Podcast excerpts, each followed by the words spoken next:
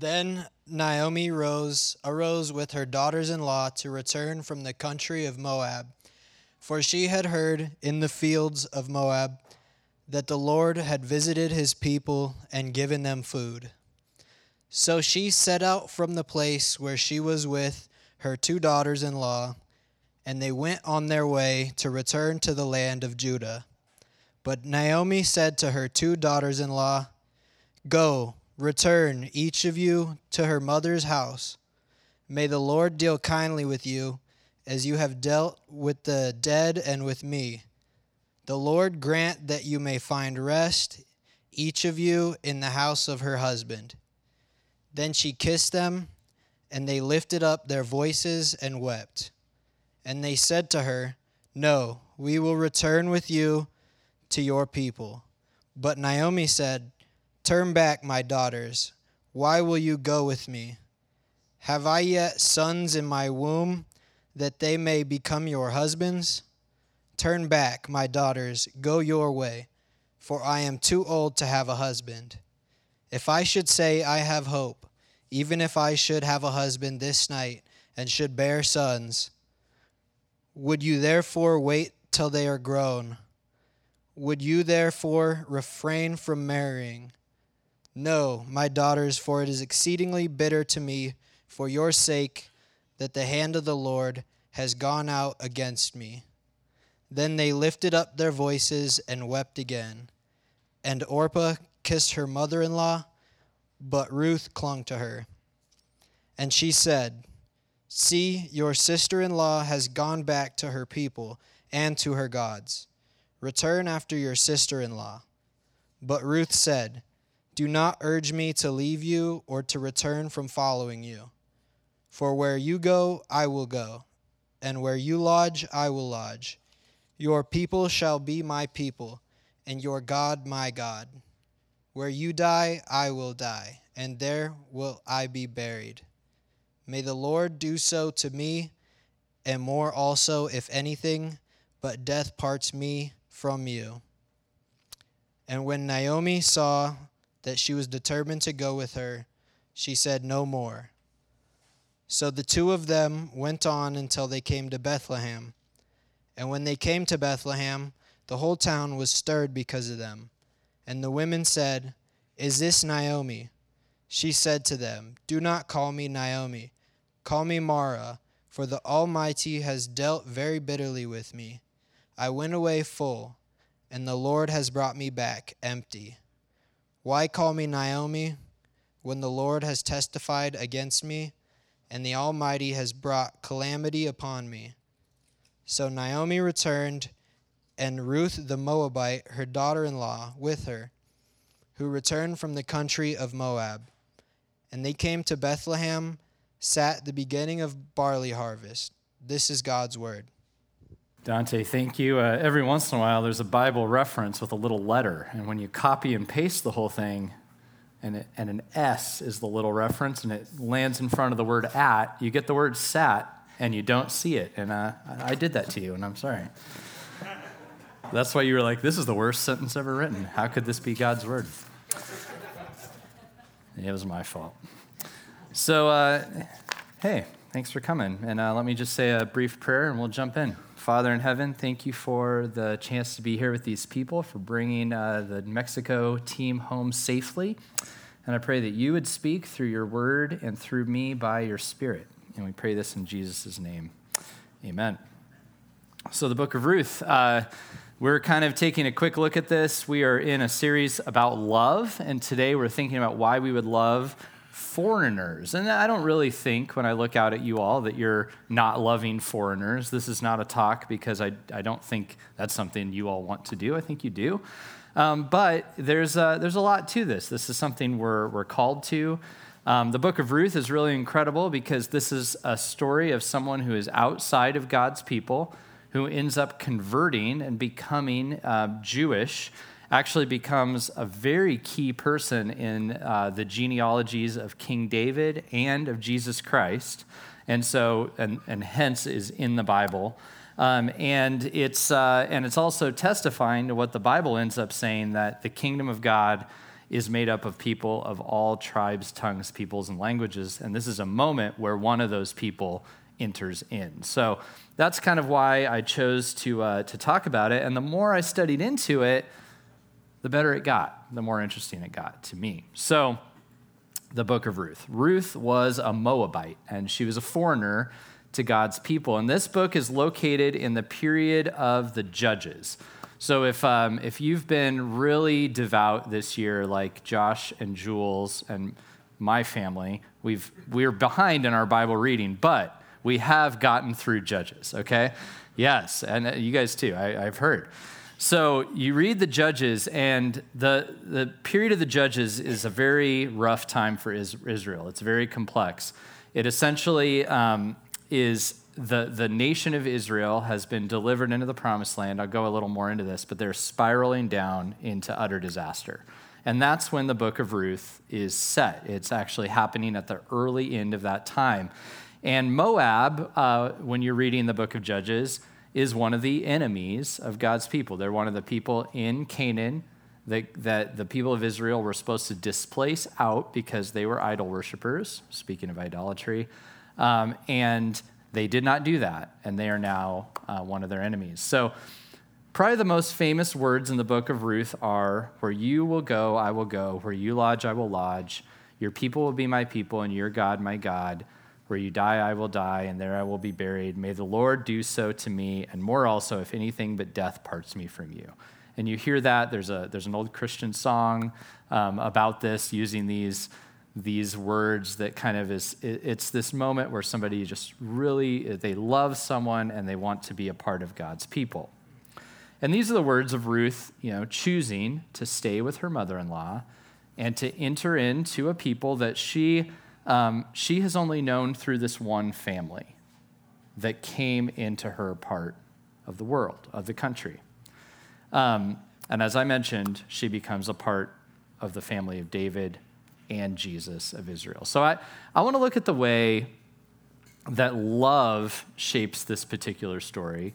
And, and I think there's some really interesting stuff uh, when we get in there that, that's been a surprise to me. And I want to draw some little um, applications from our Mexico trip. So I'm just going to show you the beach um, so you all want to go next time. We were there constantly, pretty much the whole time, right? Everybody? Yeah, like all the time. Yeah, no, we briefly. but uh, but I, I want to draw some applications from our Mexico trip. So, when you approach an ancient piece of literature like Ruth, like the book of Ruth, you can read it in different ways.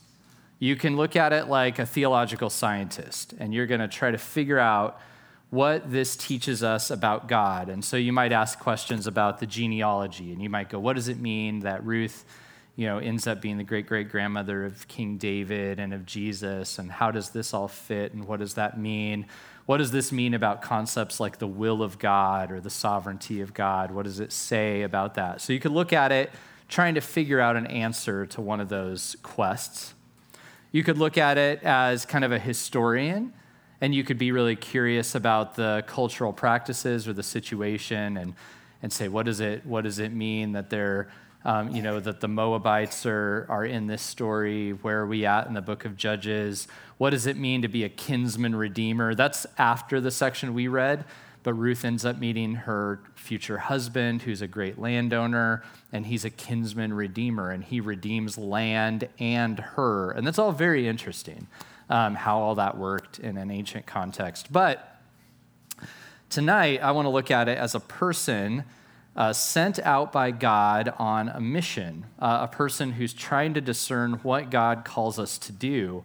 And as such a person, as a missionary, if you will, I want us to look at this book and say, what does it teach us as we take out the, the identity we have as God's people, just as Naomi and her husband did when they left Israel. They, they were identified with God, they were God's people, and they went into a foreign land. What does it mean to carry that identity out among people who do not worship this God? What does that what does it mean? What does it look like? So um, you're not just a missionary if you went on our trip, by the way. There is no category of missionary in the Bible. That's our category. Um, everybody who follows Jesus carries that identity everywhere you go. So if you even have an inkling of faith or you want to follow Jesus, you are on this mission. You just are. So we, uh, we just got back from Mexico too, and I think we learned some parallel stories. So I'm going to kind of weave back and forth between Ruth and Mexico and ask questions about what it means to be on God's mission. I want to talk about the settings, the one we see in Ruth, the one we experience in Mexico, the role of feelings. That was a really interesting parallel to me, the role of feelings, and what all this might mean for our calling, our mission as God's people. So, a little bit more about the setting of Ruth. I mentioned some of it, but I'll reiterate some and tell you some more. Ruth is about the early period of the Judges. Uh, the book of Judges chronicles a period after the death of Joshua. So if you're in the Bible story, um, there's some of the great patriarchs, and they end up in Egypt um, after Joseph becomes kind of a high commander um, in Egypt during a famine. Um, eventually, Egypt begins to oppress Israel with time, and they put them to slave labor. And God promises to deliver them out of that slave labor. And he does so in incredibly powerful ways, um, ways that cannot be explained, that could never be of themselves. They would never look and say, We did that. It was clearly of God. And when they were delivered out, they were given a leader, Moses. And then Moses had a successor named Joshua. And they were not only leaving Egypt, but they were going to a land that God had promised that they would end up in at some point. And Joshua actually had this really profound name, which was the Lord saves. And he was the one that finished the journey and took them in to Canaan. And that's where they are when we find them now. And they were going to be living in Canaan in peace and harmony as long as they kept their end of the bargain and they worshiped the Lord their God with all their heart, soul, mind, and strength and loved their, na- their neighbor as themselves, which they did not do. So things are unraveling at this point, and they're suffering the consequences of not um, being faithful to their Savior. Um, quick aside if that sounds at all familiar, that's an exact parallel to the situation we're in. God gives a salvation that you can never deserve or accomplish by yourself, and then you're supposed to look to Him because He is so good and powerful and give Him your heart. You don't work your way into being a Christian. You are saved in a way that you could never conjure up yourself, and then you look at that salvation and you, and you let that fuel you to love God and to change the way that you live. And if you do not love God, the repercussions of that will be all the effects of worshiping other things. And life can still be hard, even when you have faith. And sometimes that's actually pointing you back to God who is better. Okay? So nothing's really changed that much. Um, in Judges, the first judge, his name is Othniel. And so this is the period on, in which Ruth was living, in which this book was written. And then the next judge, his name is Ehud, and he pulls off one of the most famous assassinations in the Bible. Um, or, yeah, yeah, Ehud. And he was left handed. It's when you read the book of Judges, this is like the gnarly story. He's left handed, he had a double edged sword there's this king, Eglon, who is a giant, uh, very fat man. I mean, that's what it says. He's a very fat man. And uh, Ehud comes in, and there's this moment where he says, "Hey, I have a secret for you," and everybody leaves the room. And he and the secret is my knife in your belly, by the way. And he's so fat that they uh, couldn't even see the knife, and and uh, Ehud couldn't get it back out. He lost his really nice knife um, inside of uh, the big fat king, and that king uh, died while his uh, servants thought he was using the restroom um, because he was just taking a long time, and they discovered him dead after Ehud had run away. Well, Eglon, this big fat king, was the king of Moab, okay? So this is Ruth's people, that, that's their king, and they are the ones that Israel is actually like in conflict with immediately after Ruth's lifetime. So that story of the crazy two edged sword and the big fat man um, is, is Ruth's people shortly after she had become an Israelite, which is just to put it into perspective. Now, what's shocking about the book of Ruth when you read it is this. Like I said, God's people had been delivered from their, their slavery in Egypt with this promised homeland of Canaan that they would possess if they were faithful to God. They were forbidden from merging with other cultures, with the nomadic tribes, because if they were to be faithful to God, God knew they would be susceptible to idolatry and they couldn't handle assimilating with these other people. They needed to stay just utterly devoted to God. So he said, don't, don't marry into these people, don't merge your identity with these people. Um, so they were, were not to assimilate in, though they could receive somebody in if they became a follower of God. Somebody could convert, okay? But here we are in the book of Judges. Israel has entirely failed at this. They are divided from one another. They are not following God. They've already adopted the idols of the other nations and they have ceased to set their eyes on God and worship Him.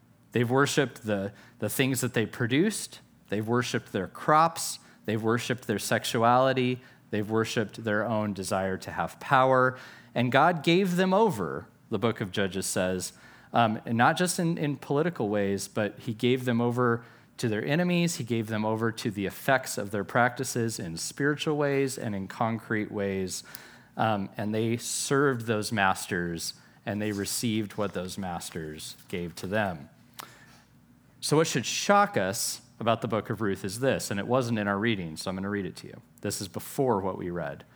In the days when the judges ruled, there was a famine in the land, and a man of Bethlehem in Judah, you know, that sounds familiar, right? If you've heard the Christmas story, there's a lot of stuff going on here. But a man of Bethlehem in Judah went to sojourn in the country of Moab, he and his wife and his two sons.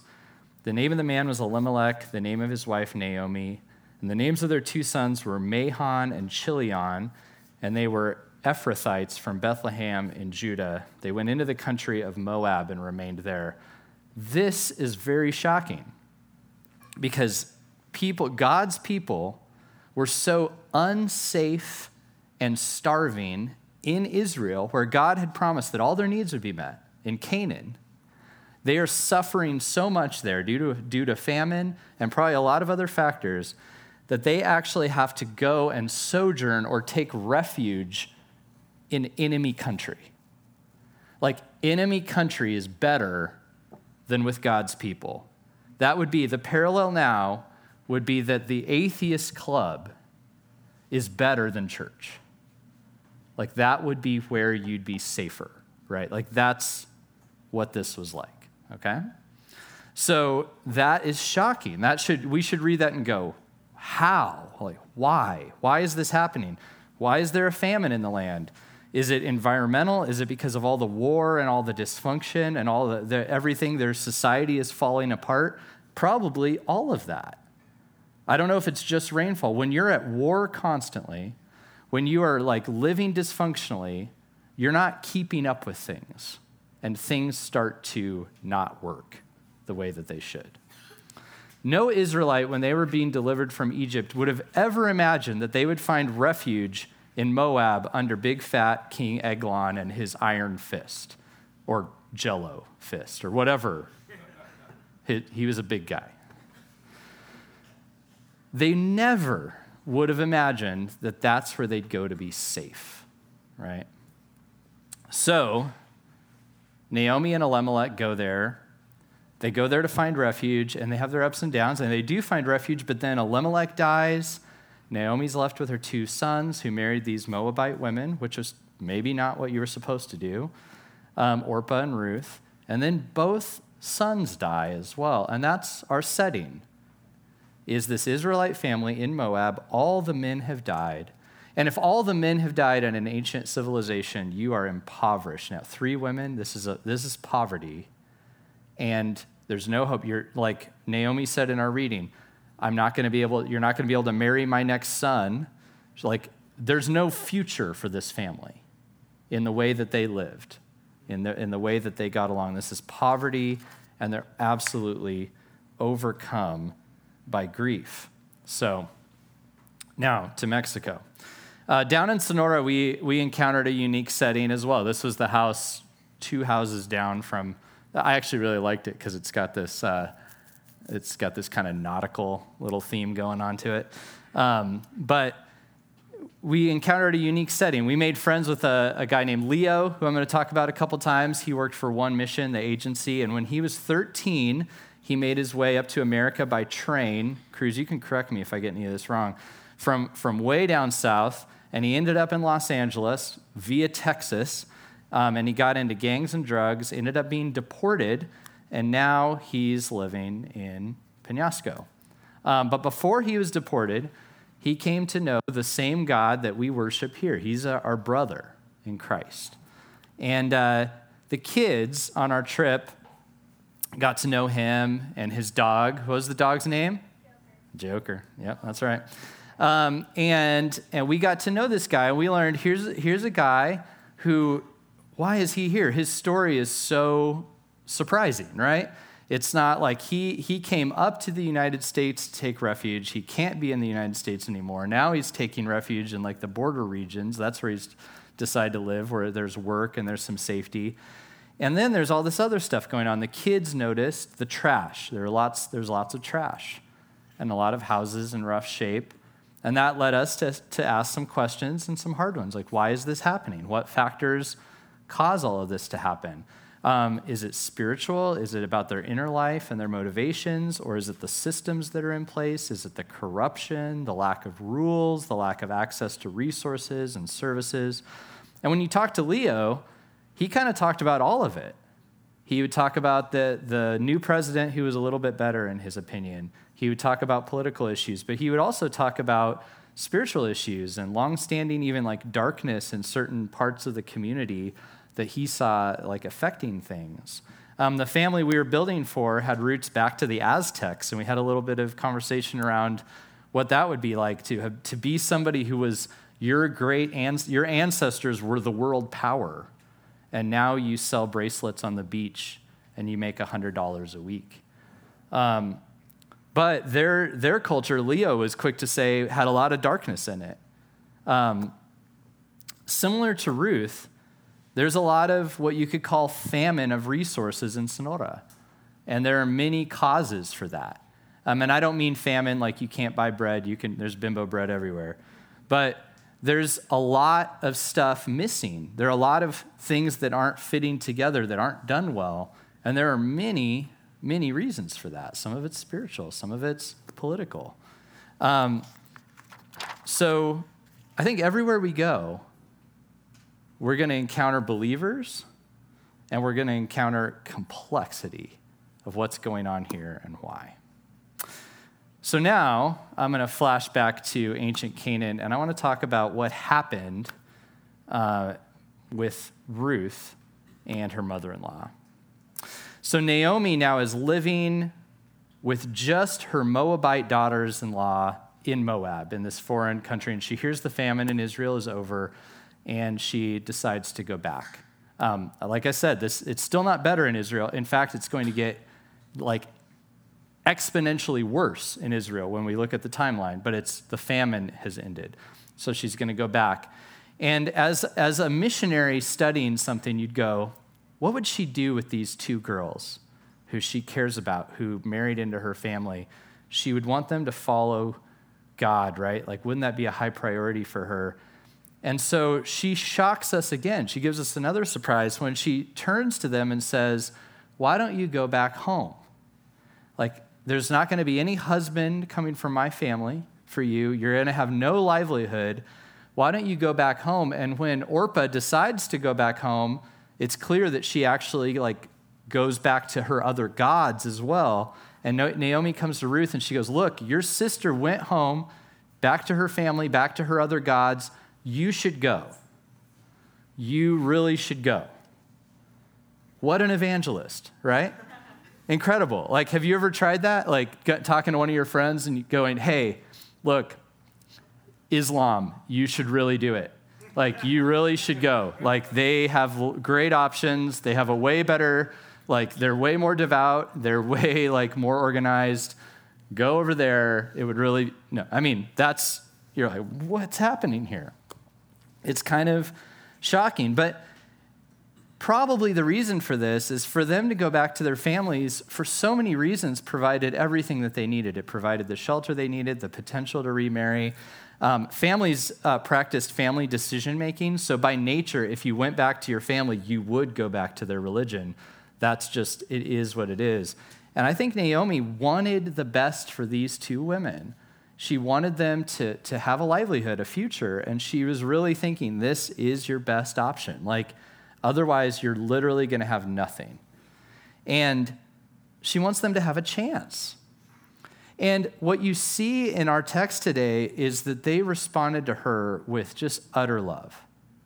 Like they, they wept. I mean, even Orpah, who decides to go back, does it in, in utter grief, like that she has to leave this woman who's been so important in her life. And Ruth can't let her go. She clings to her. She can't, she can't do it. She's like, I will be with you. Uh, and even if we die, I will be with you. Um, this, is, this is a moment where two, these two women feel deeply loved. Even though it seems to defy like strategy, they feel deeply, deeply loved. And then, as if to make um, us scratch our heads even more as potential missionaries, um, Naomi expresses her feelings about God. And God, she says, is against her. like, and that's a surprise. Her testimony, her story is God has been against me for a long time. He's taken all of my loved ones away from me, she says. It's like this bleak outlook, and there's no part where she says, but I'm sure it's for a reason, or, you know, all things work together for those who are in Christ Jesus. I mean, he's coming later, but she doesn't, she just says, his hand's against me. It's almost like, watch out. Like, you sure you want to come back and deal with what I'm dealing with? But I also don't think it was bleak. I think she had enough room in her theology, Naomi did, for there to be a good God who could withhold something from you and for you to be angry about it and hurt by it without losing your faith. And I think that there's more space in that theology than a lot of us hold. And I think we should hold that much space. But but she shares it. She's honest with her daughter-in-law about how she feels like God's against her right now. And that leads me to ask like why is Ruth so compelled to go with her? Not only with her but to worship her God. Like she didn't she didn't say, You really should. It would really be better. I'm really worried about you if you don't come. She said, You should go, and I feel like God hates me. What makes you choose to cling to and go with somebody like that? Love. Ruth felt like this woman loved her. Like Naomi was in a dark place. But Ruth knew she wanted what was best for her, that she loved her deeply. I, I, think what we're seeing here is a person who feels this deep connection, probably understood Naomi's grief, a, a connection that went stronger than her family ties, that went stronger than a potential, you know, like successful future. And, and that connection involved this God who you could be angry with and like feel pushed away by, like his hand is against you. I think at this very moment where it seems like Naomi is risking too much as one of God's people by offering Ruth the opportunity to leave her and leave this, this faith, I think in that very moment she won Ruth over. She run, won Ruth over because of how much love she was extending to her. And, and I don't think that whole exchange would have received the amount of explanation it did unless we were supposed to learn something from that. One of my favorite things, um, and I'm so proud of our group uh, in Mexico for this, is that the family really, really liked us and enjoyed us. And we, we learned a little bit about this on the last evening that um, this family is kind of a reserved family and, and hasn't been really talkative, um, especially the son. And this time at the end, they like spoke right up that they really enjoyed being with our group. And that was a surprise even to the leaders. And the reasons that they gave, um, what, the main reason was what we felt like we were the worst at, which was that we communicated with them so much. And like, you know, Andrew gets like 20 Jesus points for this for sure. Cruz, 21, 20, 19. I don't know. It's close. It's really close. Um, but we all just we're trying to hack through Spanish. Michaela is the most proficient, by the way, in case you want to know. Um, she was able to actually communicate. Um, but we tried. We gave it a shot. We sat there and we hacked through probably really ridiculous sounding sentences, attempting to learn things about this family and to have some conversation. Um, for me, my big move was playing like top 40 Mexican music on my phone. I think the kid loved that so you're welcome. I, I did my part. Um, but I think they felt like we cared. And like our group did such a good job. Like you guys really did a great job with that. Uh, Cruz's new buddy, they're like talking on WhatsApp right now, I think. Um, and, uh, you know, he, he liked it. He, the son liked Abby a lot. Let's just, but that's a whole nother topic. um, and then at the end, uh, Cruz, I, we, we had a chance to kind of speak, speak with them through a translator, and Cruz took a step to encourage him um, to like walk with Jesus. He'd asked him about if he was going to church, and kind of said like some friendships have this deeper level, like a kingdom relationship, and I want to know you in God's kingdom. Like I hope you're there. And Cruz, like what you did so well in that moment was you didn't give him something that was like hey, this is a fact, change your mind. You told him, I want to know you and I want to see you in the kingdom of God. Like it was about knowing him and caring about him. And I think he could feel that. And I felt it when you said it. Like that was that was exactly right. Because it was about him. It wasn't just about a conversion. It wasn't just about him getting facts. So well done. Sometimes we want to divide human beings up too much into their religious interests, their work, their place, their personal life, and we think we might speak to just one of those. It's not the way people work.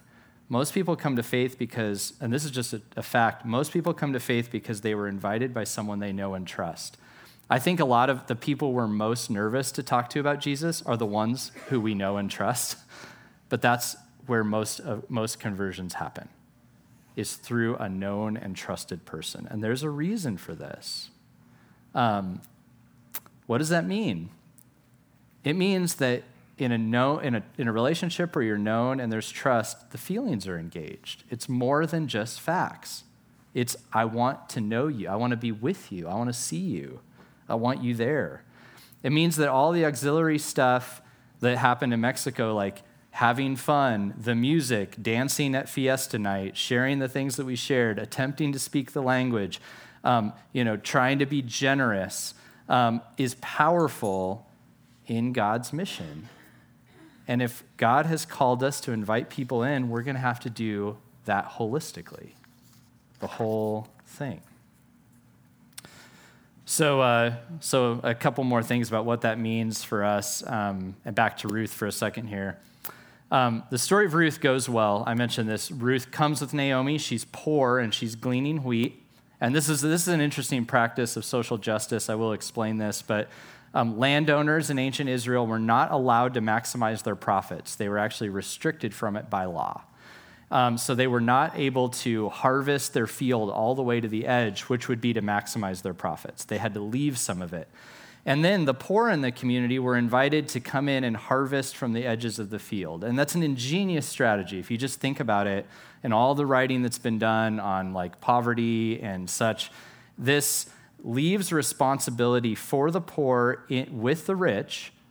It doesn't allow for a, bootstrap mentality where you say, I worked hard, so you work hard. It doesn't leave room for that. There's a responsibility for wealthy people to not maximize their profit um, but it maintains the dignity of the poor in that they work and that they earn what they have, and they understand that it's because a wealthy person left it. And so the relationship remains intact between the, the classes. And this is all off kilter in our societies, by the way. Actually, Mexico is better at this than America. When you drive through the neighborhoods in Rocky Point, there will be a very nice two story house next to a tiny little one story shack why? Because they're not, they don't always distance from one another. In our context, all the nice two story houses are in one zone, the shacks are like you can't see them, they're somewhere else, right? Um, so that if you just think about the genius of God in that, there's responsibility on the wealthy, responsibility on the poor, and relationship between the two. And that's pretty wise. Um, and speaking of relationships, that's exactly what happens with Ruth. She's gleaning because she and Naomi are poor. She's gleaning the fields of a man named Boaz who kind of notices her. And uh, there's this whole kinsman redeemer thing, and you can go research that if you want. Um, and uh, but but essentially, she ends up coming up with a strategy, and Naomi helps her uh, how she could actually legitimately marry this guy. And he uh, figures it out at some point, and he's pretty pumped, and they get it done. And uh, Ruth and Boaz, and they have a kid named Salmon. You know, it's not salmon. I mentioned this the other day. Not salmon, John. You can't wear your salmon shorts and think you're representing the, this guy.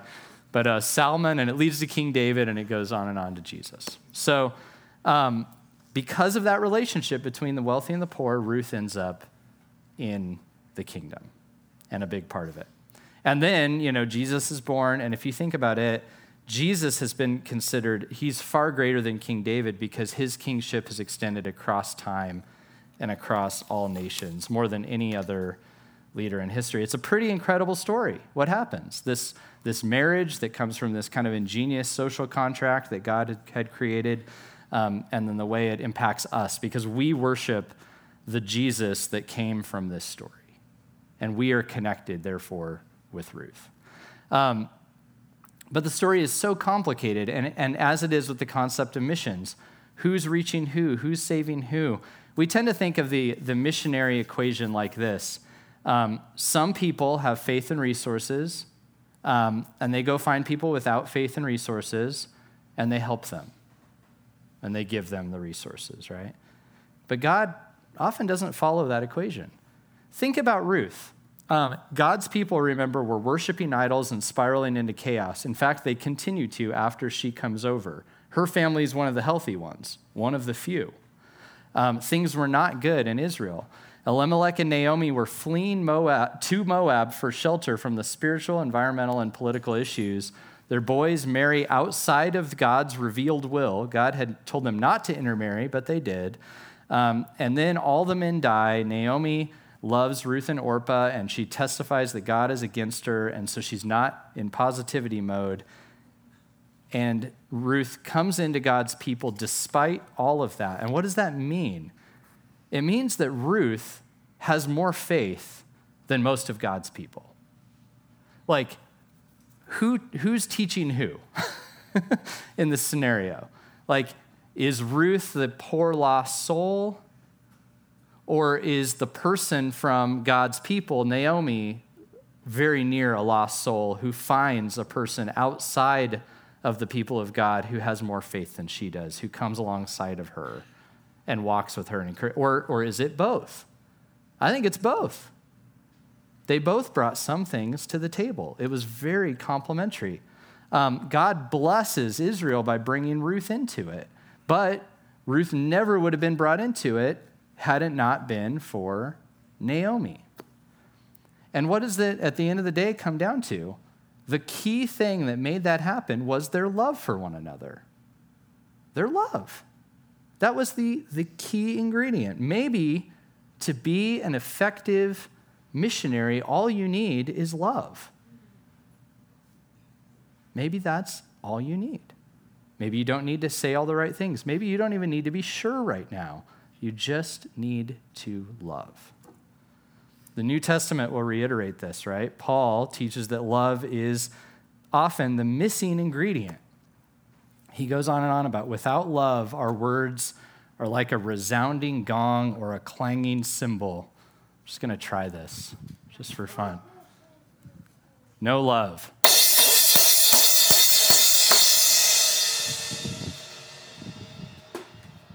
That's annoying.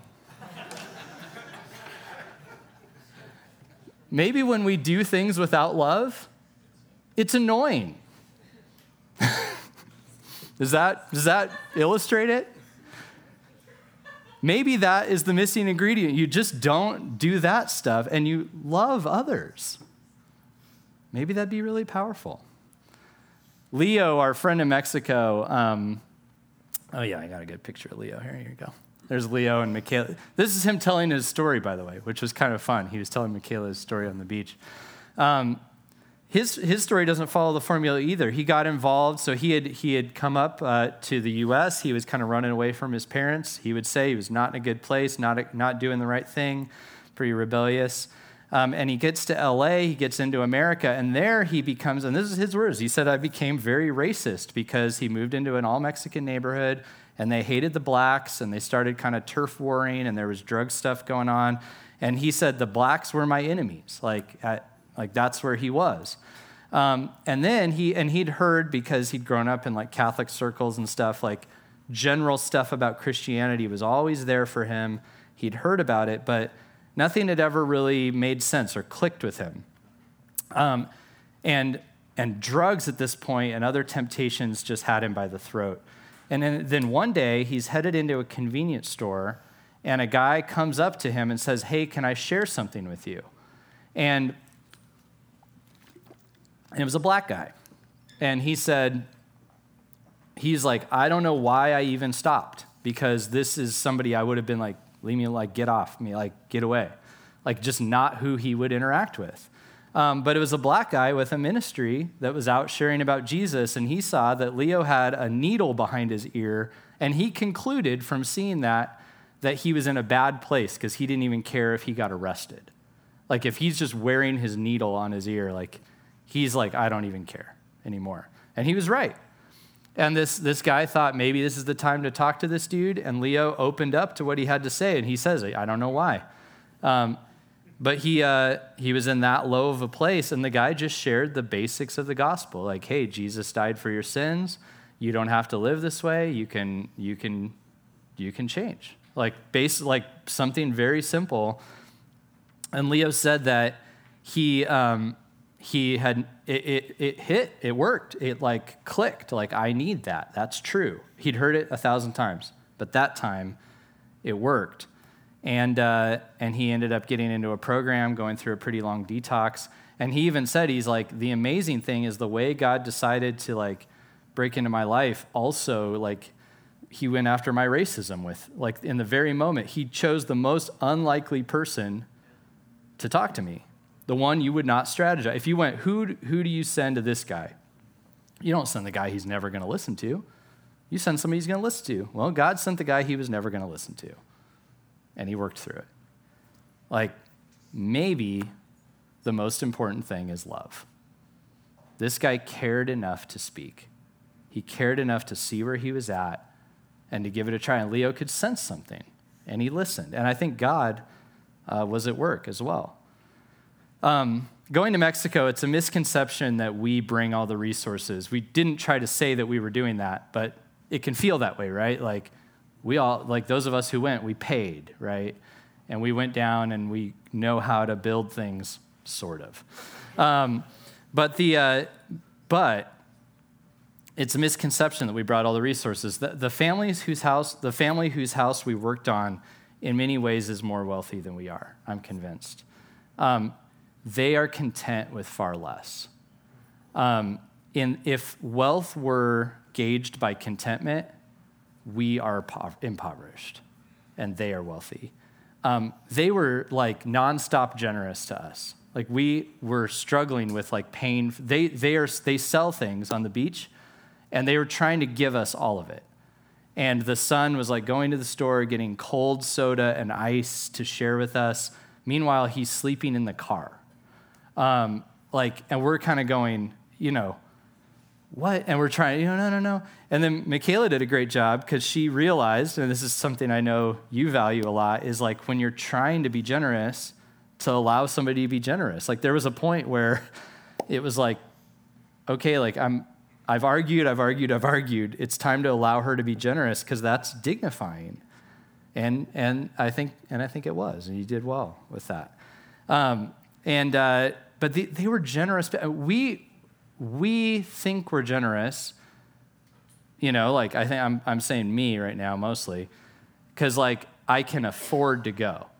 Like that was a big conversation a lot of us had. Can we afford to go, right? And like those who could afford to go went or or whatever. Um, these people could not afford to give us Coke, but they gave us Coke and Fanta and a hat and bracelets. Like they just kept giving, and they absolutely could not afford it.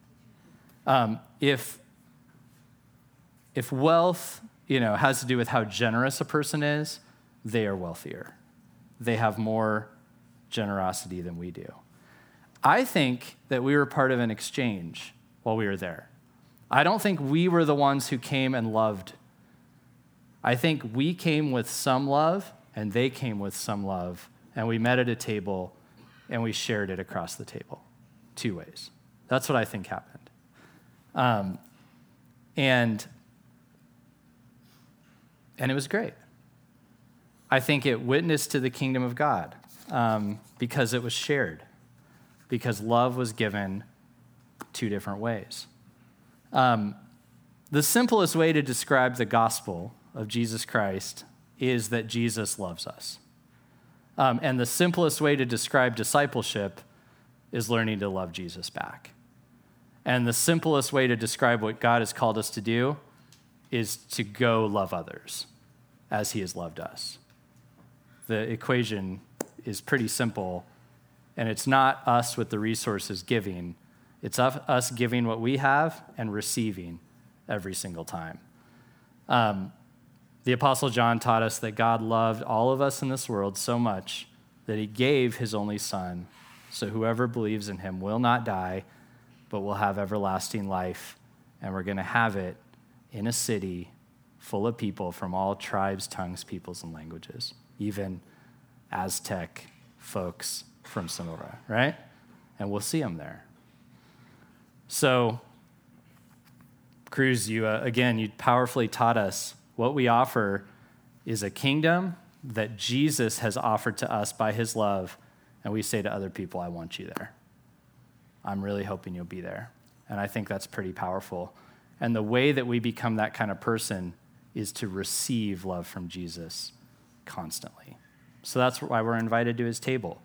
Um, this evening, uh, I'm going to pray now, and then there's going to be our two minutes of silent reflection. I just want us to think about any, any element of that that you need to pray through or ask God about. If there's an unloving side of you you need to confess, or if you just need help with this or even some clarity, just ask God for it. I really believe that um, increasingly so that when we ask God for things that are good, He gives them to us. So let's let's ask. And then when you're invited up here, um, when Mike starts to play the worship and we come to receive the Lord's Supper, remember you're coming with empty hands, receiving from Jesus, but then He sends you with the same love that He's offered to you to give it away. And let's live out of that. Let's just try living out of that this week. So, we're going to uh, do these three things. We're going to worship together, we're going to take the Lord's Supper together while we sing, and then we have giving as a part of that. We have that in the back. There will be an iPad, there isn't yet. Um, but, guys, um, for us to do the kind of stuff we did on this trip, like, we have to have the resources to do it. And we really, uh, we, we want to acknowledge that, like, we don't all bring it to the table ourselves. We need this to be kind of a collaborative effort and we want to do more stuff like this. We want to do more stuff like this locally. So I hope you see that when you give, that's what we're doing with it. Um, and we'd love to take more people with us because next year we're in a surplus and we say it's cheaper. So we could start working on that right now. Um, I'm going to pray and leave that two minutes of silence for, uh, for all of you. And then we'll come up and take the Lord's Supper and sing together. So let's pray. Father in heaven, I am grateful uh, that you got us all back safely um, from Mexico. Um, thank you that the Udarian's car was not impounded at the border. Um, thank you for our friends, our family of God here that we get to join with. Uh, we praise you for the good things that happen there. Uh, thank you for what's happening in the book of Ruth. Thank you for the amazing story that you knit together, um, that you overcame uh, Naomi's poverty and loss and even anger with you, and you worked through it. and brought about um, not only a great king for Israel, but a redeemer of all of God's people through that, that simple and complex, yet, yet complex story. And I pray that you would use our stories in the lives of others for your glory and lead us now as we pray.